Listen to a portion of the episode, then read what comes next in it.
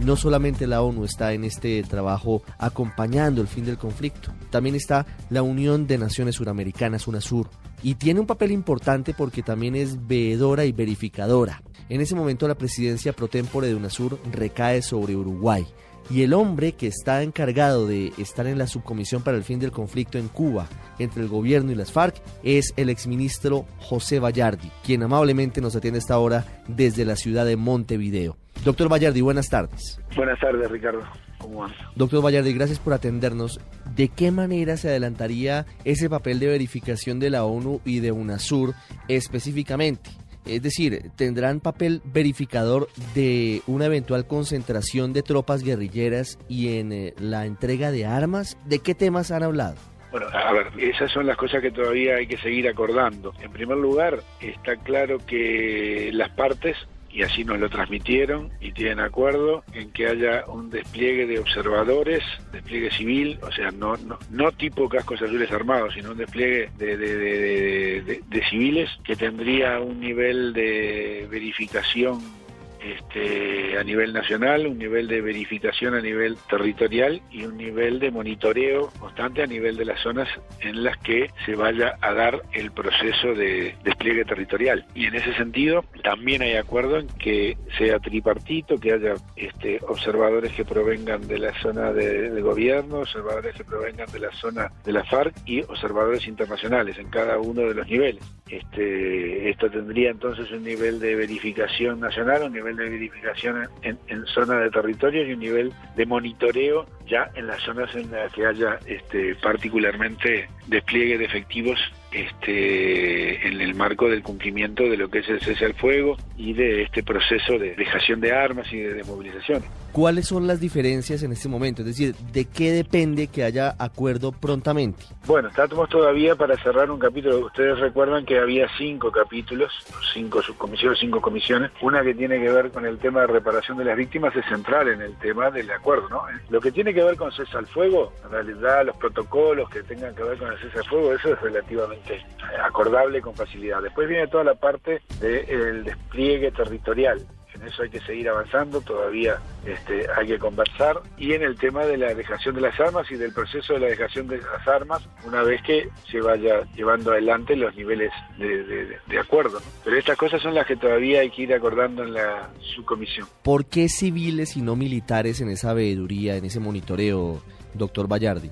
Lo que se ha pretendido es que eh, en realidad Colombia es un Estado que está constituido como tal, o sea, tiene Estado con su institucionalidad reconocida y lo que implica muchas veces los despliegues territoriales de efectivos armados se centra más en países que no tienen ese grado de desarrollo de institucionalidad, ¿no? Este, y las partes acordaron que no hubiera despliegue este, armado, esto se nos transmitió desde el primer día y bueno, nosotros lo hemos tomado como un dato de la realidad acordado por las partes. Acá lo que nosotros tenemos que hacer es respetar en primer lugar todo lo que las partes vayan acordando, ¿no? Eso para nosotros es central. Un par de preguntas para finalizar. Sé que tiene la agenda bastante apretada, doctor Bayardi. Lo primero, los tiempos, las diferencias entre los momentos de concentración de guerrilleros y dejación de armas, ¿cómo están? ¿Hay diferencias en torno a eso?